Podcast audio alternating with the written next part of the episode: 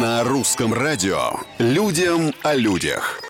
Всем привет, с вами Петр Кузнецов. Американцы, да и не только, я думаю, отмечают День сурка. Это народный метеорологический праздник не только в США, но и в Канаде. Считается, что сурок боится своей тени и, завидев ее, из норы не вылезет. Но ежели день пасмурный, тени нет и сурок пошел гулять, скоро весна.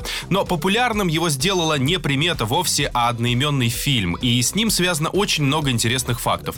Например, в Дне сурка показаны события 38 дней а режиссер отказался отдать главную роль Тому Хэнксу, потому что посчитал его слишком милым. Примерно то же было сказано Чеви Чейзу, Стиву Мартину и Джону Траволте. В итоге Фила Коннорса сыграл Билл Мюррей. Людям о людях.